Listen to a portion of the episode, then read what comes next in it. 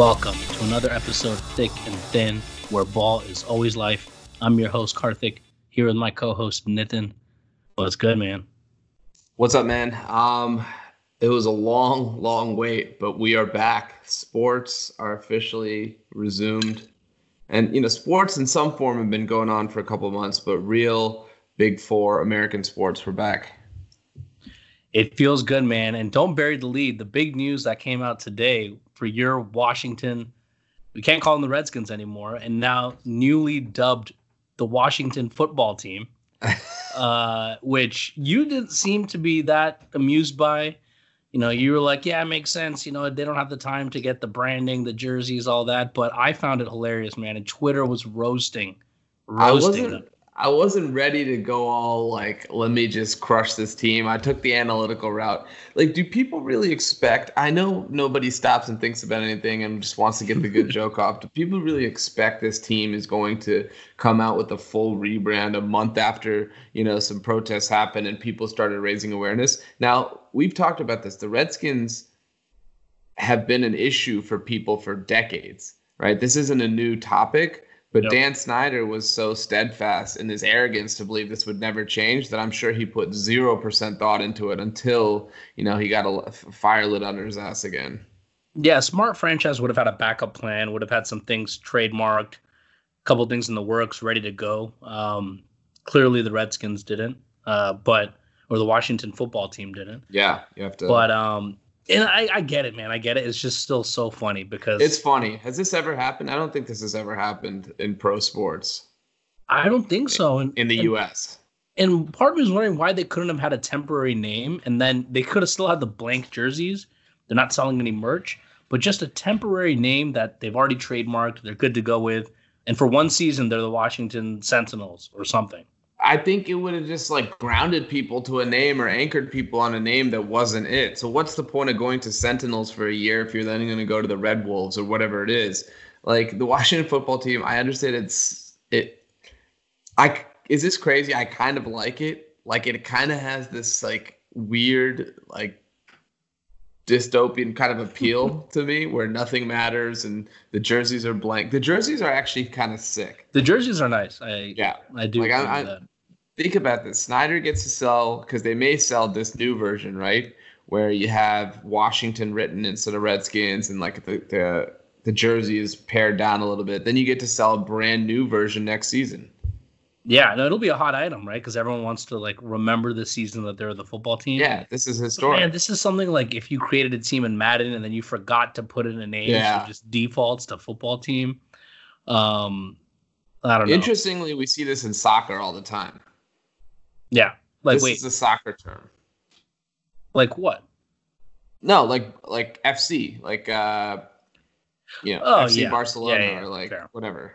I couldn't think of any team like Liverpool FC. Like Liverpool is the city they play in, I think. I'm not sure. Yeah. Uh, and yeah, then yeah, FC Football Club. So this happens all the time in soccer, but in the NFL or really any other American sport, you haven't seen it until now. I think, look, the whole franchise is such a fucking joke. I mean, it has been for basically the entirety of Snyder's tenure.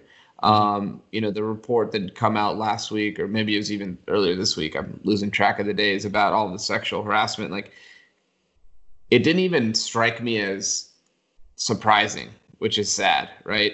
Anything yeah. that could go wrong did go wrong for this team, and it's not going to change until you know Snyder's out. It's very similar to probably how Knicks fans feel with James Dolan.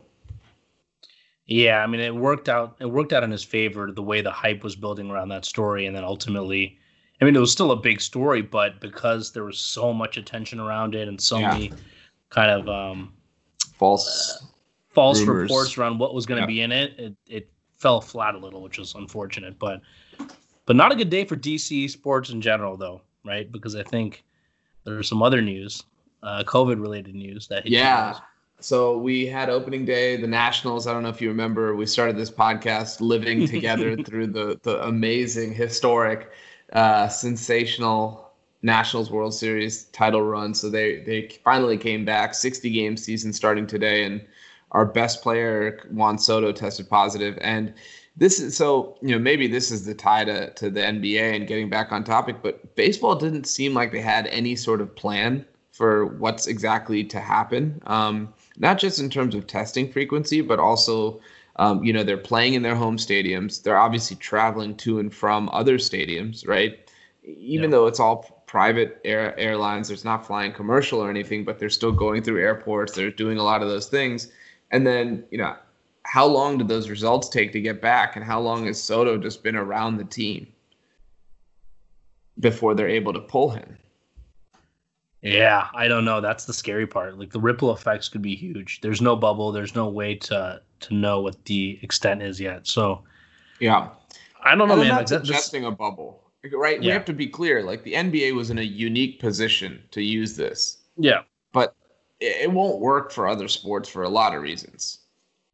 It won't for a lot of reasons. I mean, the NFL just the sheer volume of, of players and you know staff, it won't work. And MLB, even though it's a distant sport, like you said, you still have to go hotels. You still have to go into stadiums. There's so many areas in which you can can uh, contract. Yeah, and where are you going to have all these playing fields all together, right? Like where they're going to be in the NFL, yeah. if you're going to have 16 fields somewhere together, like it's just not feasible. A basketball court is much much smaller, and yeah. they just had so many fewer games left to finish. And you can build a basketball court, right? Like they can take their venues. You can just take as long as there's space, you can lay out the the tiles and create a basketball court, bring in hoops. You can't do that with football and baseball. So I don't know. Um, it's not a good start. Definitely not a good start, especially for a high profile player to to get it. Right. And it really made me think because, you know, he's out and the show goes on, right? They obviously yeah. played today. Um, yeah. And it was very similar to thinking about, okay, what if this happens in basketball? It's going to be the same. A star gets it, he's out, and the show goes on in basketball and in this particular instance it's much much more impactful than you know game one of a 60 game season He's sure. gone for you know maybe the first two weeks now we're talking a two weeks could be a playoff series and this is always the question that boils down to is what's going to happen when a star or a near star is infected and even if we're not even talking spread right we're not even talking a breakout we're just talking that particular player being gone it's it's going to totally shake. I mean, if there's one thing that would bring an asterisk to the season, it's that. It's not the resumption after a four month layoff. It's strictly, you know, coronavirus uh, affecting the rosters. I'm starting to think that coronavirus will actually will not be in, have an impact on the NBA season. Knock on wood. I yeah. think that the issue might be some of these guys who are leaving for family emergencies. Now, granted, I don't know what they are, but yeah. you had Zion leave, you had yeah. Lou Williams leave, or not Lou Williams, sorry, Patrick Beverley, uh, yep. Montrezl Harrell. What if Giannis needs to leave?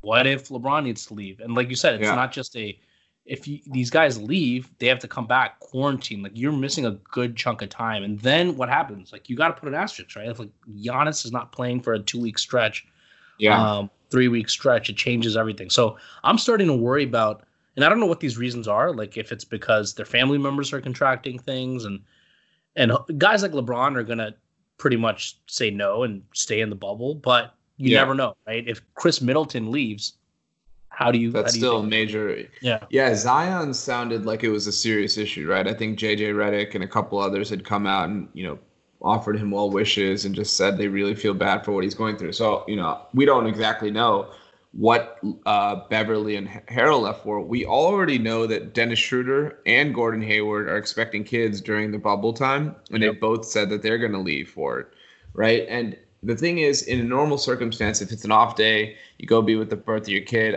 you wouldn't miss that for the world. Just because you now have this extended two week time wrap around it, it's still the birth of your kid, right? You can't yep. say I'm not going to do it because it's now going to add time to the schedule. So you're still going to do it.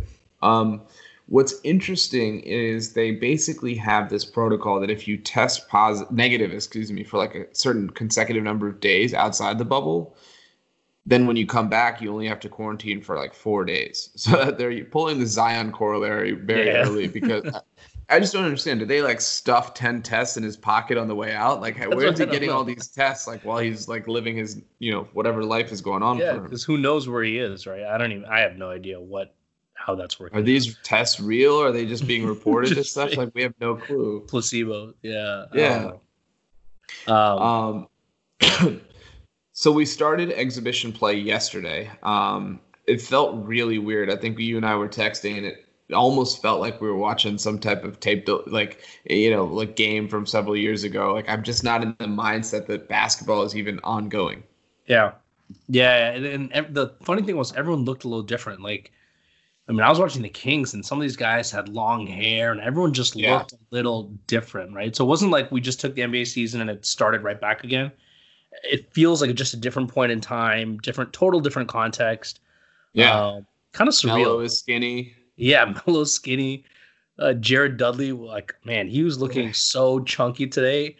Um, he was always God. kind of like you know teetering he, a little he bit. Was, like, yeah, he was always imagine. like that, but I think he really let himself go. Um, with yeah, that, I can't imagine four months with great form. yeah, um, but yeah, it was. Uh, I don't know. What were your what were some of the takeaways you had watching these games? So the number one thing, let's just talk the court, right? Because I was really curious for what the like presentation would look like. I thought it looked really cool. Like you have the Black Lives Matter, you have kind of like they have these screens around. It has the teams names and like there's a bunch of like interactive video stuff. Uh, the one thing that was I wish they'd done is color the out of bounds.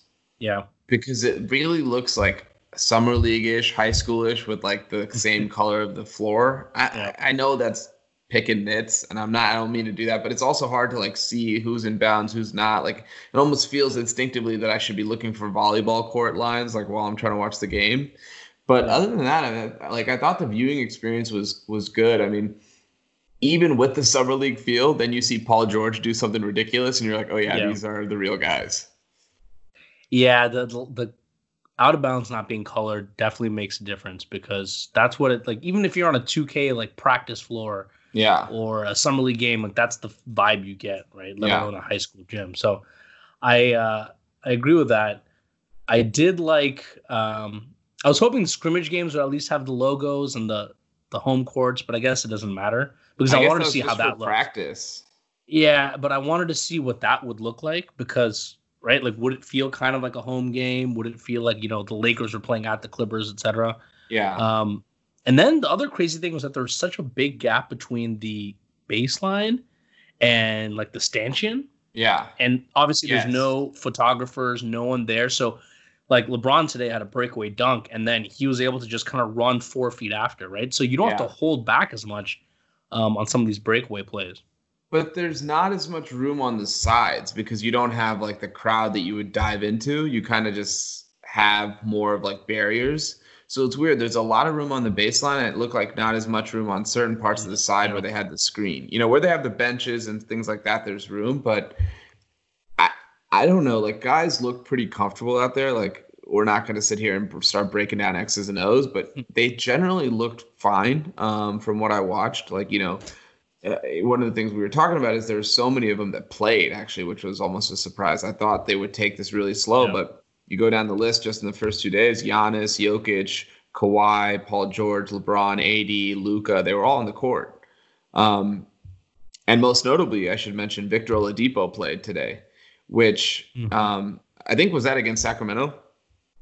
No, no, that was against Portland. Oh yeah, yeah. okay. So uh, and like he had, he had been kind of on the fence about whether he's going to come back. The fact that he's playing in the first playing game or the first exhibition game gives me a lot of hope that he's going to actually suit up. I was shocked at who all suited up. Like you have the Clippers, Kawhi, Paul George, Joakim Noah's back out there. Um, that was weird. Uh, it was weird. Like all these guys are playing, and I'm I'm wondering.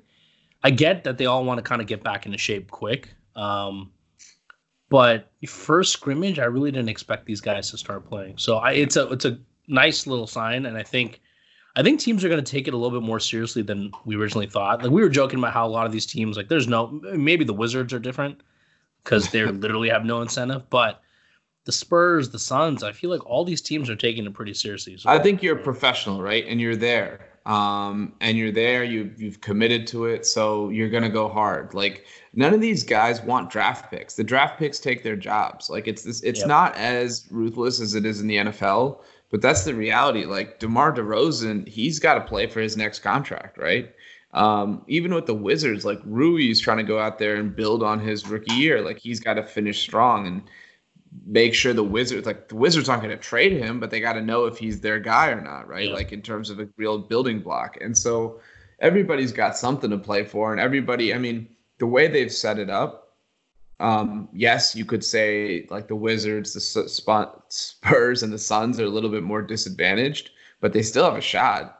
You know, you play two good weeks of basketball and some other teams falter. You know, Zion's already out, right? The bubble, maybe you catch the Clippers and Beverley's not back yet, or whatever happens. I mean, who knows? And then you're into the playoffs. A couple lucky breaks could change everything. Uh, we should be honest. Like, yes, I think both of us fully expect the Lakers to a retain the top spot and b roll through to round two. But you know, it's not a foregone conclusion in this in this environment. We don't know what's going to happen. And so you kind of just have to, you know, I don't think that it changes who the favorites are, but I definitely think it creates more variance. And anytime you introduce more variance, you introduce a different set of results, which means other teams could win certain games yeah. they're not supposed to. Higher variance favors the the worst teams. And I yeah. the other interesting thing, and a lot of players have been talking about this, is the it's it's a shooter's gym where there's no crowd behind the the hoop there's yeah. no distraction or kind of depth perception that gets altered. It's just dark color, um, nothing behind the hoop. And so a lot of shooters are saying that's friendlier to them. It's easier for them for that depth perception, easier for them to kind of catch fire.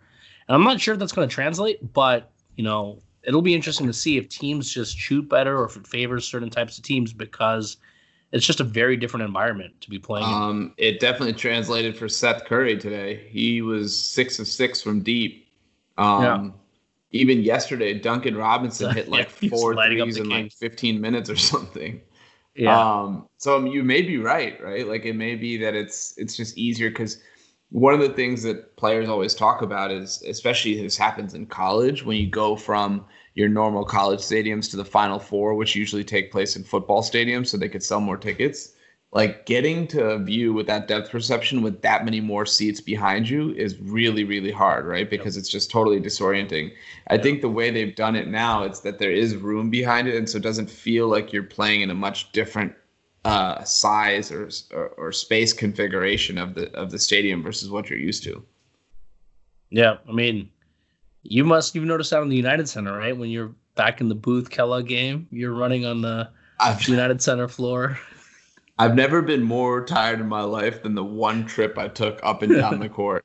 Not to mention, I'm on a breakaway, right? Like I'm going for a dunk. Like I'm trying to set this house on fire. the the pregame TV guys are on the court doing their like little like oh, introduction yeah. to the game. I'm like, dude, I'm trying to like make a name for myself. You're talking about Robin Lopez's like post up game right now. Like, what's going on? And um, it was fun. That was a fun experience, but it was a train wreck in every sense oh, of the yeah. word. Oh yeah, it was fun to watch though. Um, but, but yeah, uh, man, like yeah. overall, the games the games are uh, have been good. Any, I don't think there's anything to take away from them. So yeah. obviously, you can't, no point in reading into any of the results. Like um, the Clippers winning yesterday or, or whatever. But uh, I'm just glad Bol. One other thing, yeah, before we go to Bol Bol, the other thing I did like in terms of the presentation, I imagined in the scrimmages these guys would be wearing like the practice jerseys or summer league jerseys. Like summer league jerseys. I love the fact that they wore the act. It felt like a an actual game. Did you um, really think they were going to wear practice jerseys? I mean, it's a real game. It's like preseason. I know, but they don't even call it preseason. They call it. I mean, I guess they can't call it preseason because it's the same yeah. season, but they call it scrimmage. Right? When you think scrimmage, you're thinking of yeah. just like lights, darks. Um, I so, think, um, I think, uh, you know, in terms of playing time, by the way, I think a lot of these guys are going to treat this like the NFL players treat preseason because there's only like three or four games per team, right? Like three games. Yep. So I think you play a little bit in the first, sit the second, maybe play in the third, maybe not, depending on how you feel.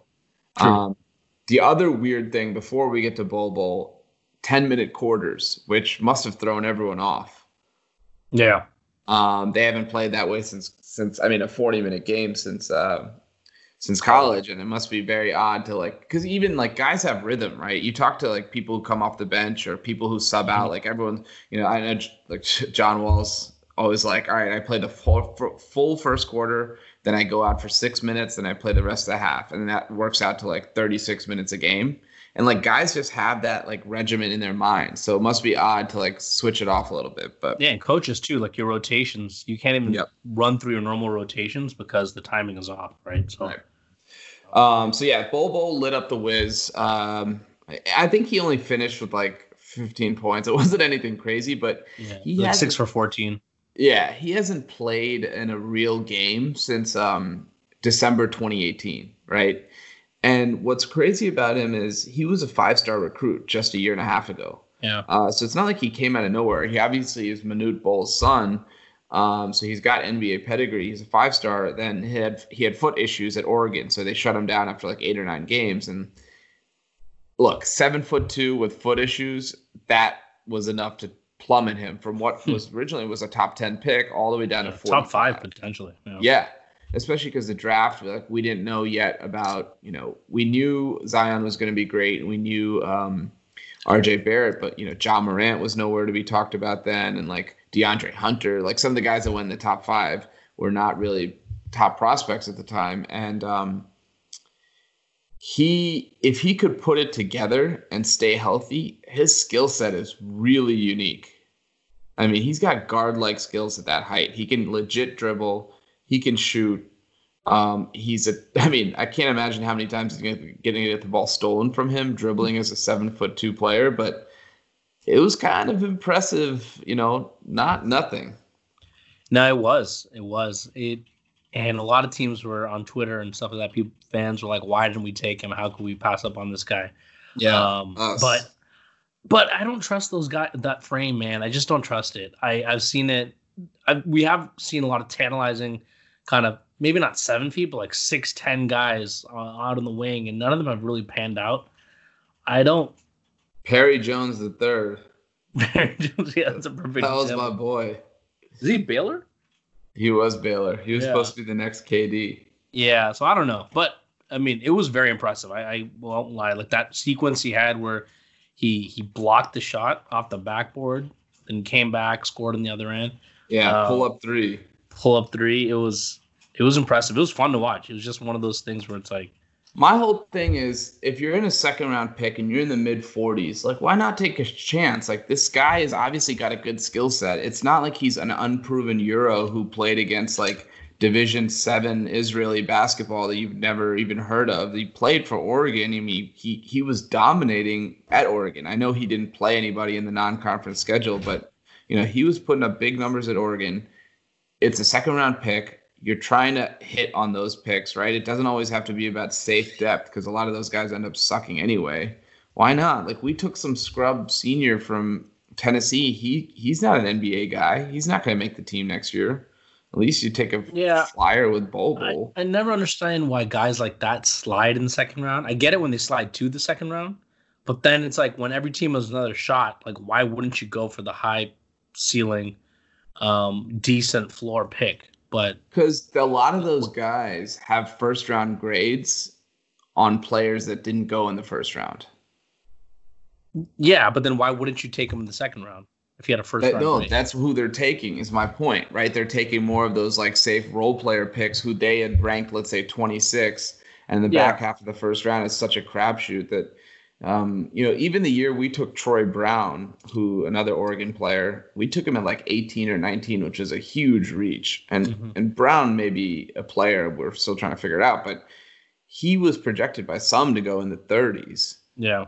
And so if you're if you you have that type of variability, then it's like Bol Bol keeps getting pushed down because everyone has him, let's say, in the 30s because yeah. of those injury concerns. And he, apparently he's like a massive partier, so that's not helping his rehab.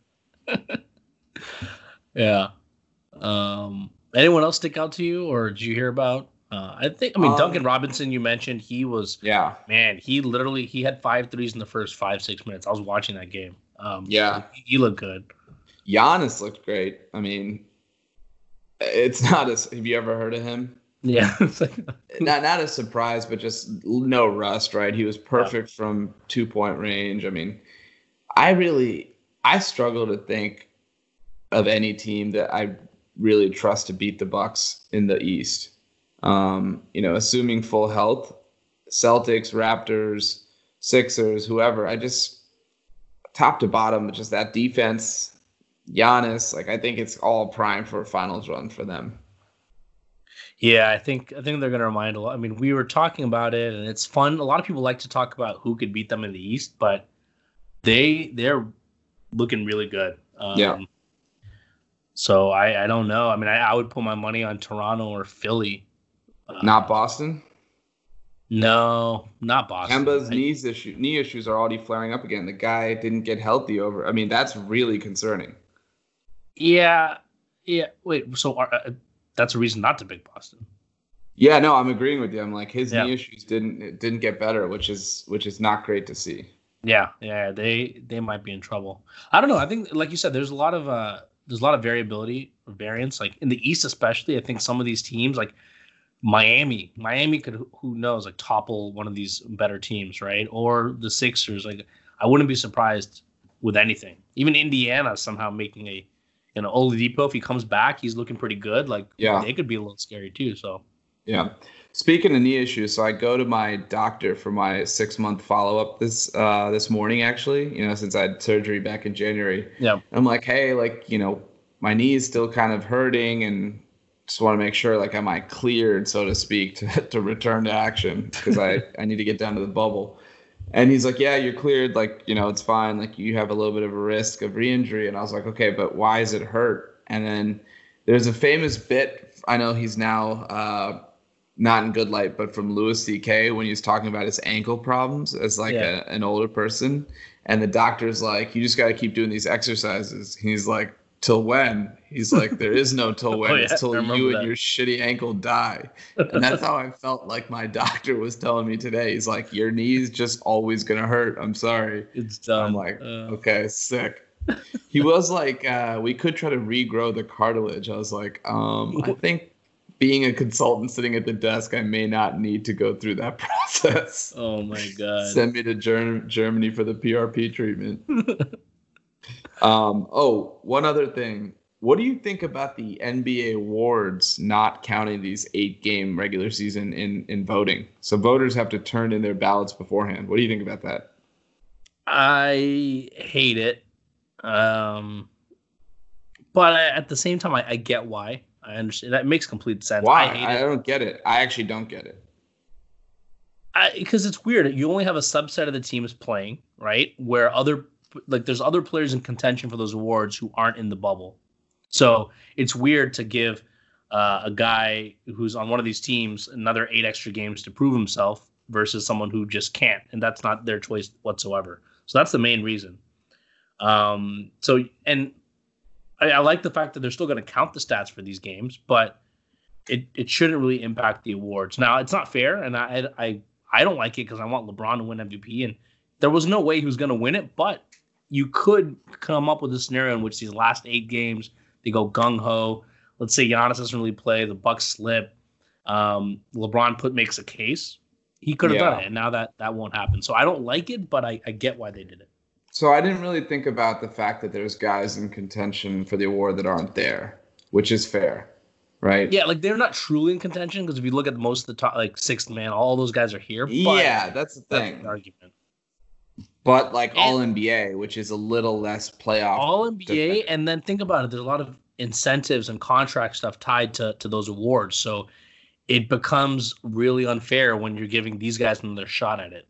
Uh, At first, I was going to say that well, the, they're allowing teams to be changing the standings because of those games, so clearly they're saying they matter. But when I think about it, the the lottery odds are actually frozen.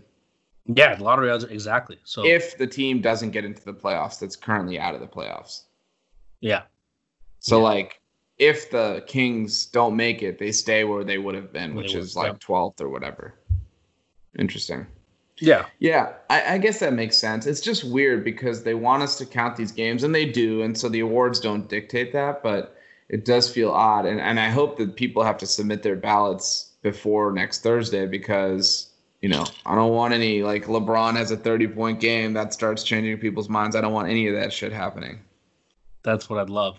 For, uh, to see, he's already been campaigning for the MVP. He had a media session recent uh, a couple days ago I know. Where uh, he talked about, he said exactly what I said. He's like, people said I couldn't win in the West. Now I'm in the West and I'm winning. So, yeah, talk to me when Curry's Warriors and Duncan Spurs oh are still around.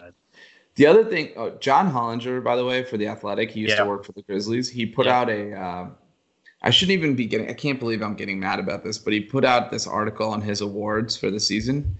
His second team rookie, which granted is a very low honor, but it should Rui should be on that list. this is where analytics has gone wrong, dude. There's a guy yeah. on his second team who literally averages five points and three rebounds. Who is it? Co- Cody Martin for the Hornets. Oh my god, I know, I know the. I don't even know who that is, and I consider myself, you know, somewhat of a basketball fan out here. I remember him. I, I can picture him right now. He's got a funky hairstyle, like a little bun. And on his first team was Terence Davis from Toronto. Yeah.